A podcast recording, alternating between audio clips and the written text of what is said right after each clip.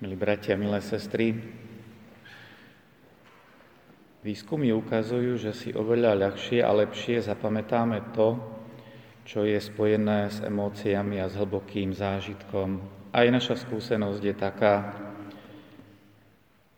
spomínam si na svoju babku, ktorá na konci svojho života rozprávala stále menej príbehov a stále tie, ktoré stále viac tie, ktoré boli pre ňu práve takýmto hlbokým zážitkom. Také informácie, ako je telefónne číslo známeho, meno nového prezidenta v Moldavsku alebo miera ekonomického rastu japonskej ekonomiky, tie sa ukladajú do tzv. semantickej pamäti. Do nej vstupuje aj mnoho iných informácií a názorov, ktoré síce registrujeme, ale nejako hĺbšie nás neovplyvňujú a zakrátko si ich už ani nepamätáme. Keď sa nám ale nejaká informácia spojí so silným zážitkom, má v nás celkom iné miesto. Ukladá sa do tzv. epizodickej pamäti ako udalosť, ktorá nás zasiahla, takže aj po rokoch si vieme vybaviť nielen informáciu samotnú, ale aj okolnosti a pocity, ktoré sme prežívali ako tá moja babka, ktorá spomínala na to, ako sa zoznámili s detkom, aké to bolo pekné, aj keď mala 98 rokov. Tak toto funguje aj v našom vzťahu k Bohu.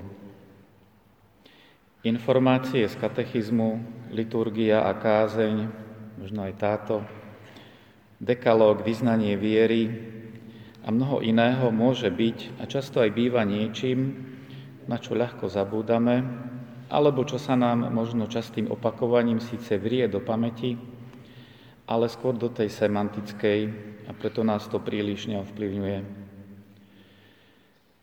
Keď niekto počuje informáciu, že církev liturgicky slávi Krista ako kráľa a nejde o nejakú zvláštnu osobnú situáciu, ukladá sa táto informácia práve do jeho semantickej pamäti medzi mnohé iné všeobecné pravdy, ktoré si pamätáme asi tak, ako jednu zo správ v televíznych novinách.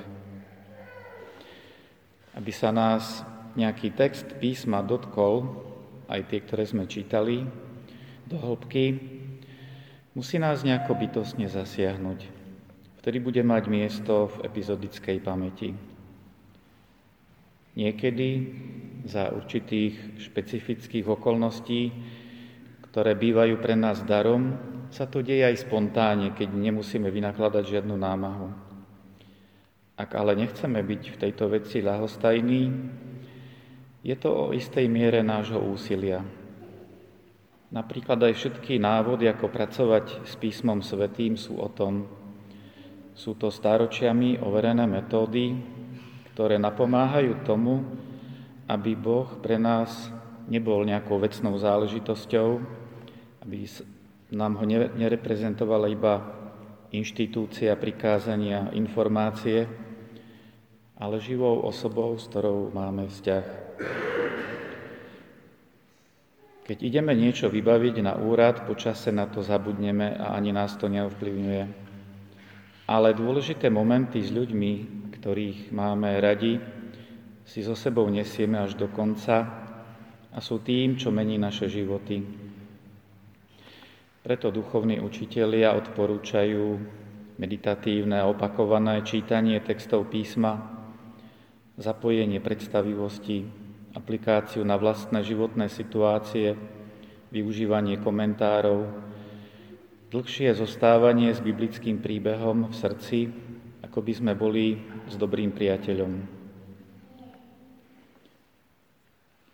V prvom čítaní dnešnom z knihy proroka Ezechiela a tiež v 23. žalme je Boh vykreslený ako pastier, ktorý sa stará o svoje stádo, o každú ovečku. To je také dobré doplnenie textu z prvého listu Korintianom, podľa ktorého Kristus musí kráľovať a všetko mu bude podrobené. V dejinách bolo skôr menej kráľov, ktorí by zosobňovali takú predstavu o kráľovi, ktorá by korešpondovala aj s nežnou starostlivosťou dobrého pastiera. naše osobné skúsenosti s mocou a jej predstaviteľmi od otca cez učiteľa po šéfa v práci a politikov nám ponúkajú také spontánne zafarbenie toho, ako na nás vplývajú napokon aj texty písma alebo všetky texty, kde sa hovorí o moci. Tu konkrétne obraz Krista ako kráľa. Zlé skúsenosti môžu viesť až k odmietaniu takého obrazu, čo si mnohí ani nemusia uvedomovať, prečo majú treba k niečomu nejaký odpor, alebo k tomu, že semantická pamäť nám ponúka obraz pozitívny, ale tá epizodická obraz negatívny. To znamená, že na vedomej úrovni to môže byť pamätanie si katechizmových poučiek, ale v podvedomí za tým môže byť veľa strachu, ako práve takéto situácie sú pekne opísané v knihe Falošné predstavy o Bohu, ktorá hovorí o príbehoch takýchto ľudí. Musím povedať, že som mal šťastie na dobrých rodičov, všetkých dôležitých učiteľov, mojich šéfov v zamestnaniach, kde som pracoval, predstavených v Reholi.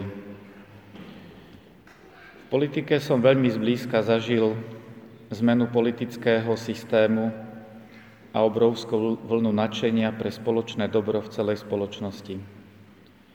Ale asi podobne ako vám, ani mne sa nevyhli náročné situácie, keď som musel príliš blízka zažívať nejaké situácie zneužívania moci na rôznych úrovniach s touto ľudský skreslenou dôverou nám nie je celkom ľahké otvárať sa Bohu ako tomu, ktorý zastrešuje spoločné dobro všetkých ľudí, vlastne všetkého, čo je.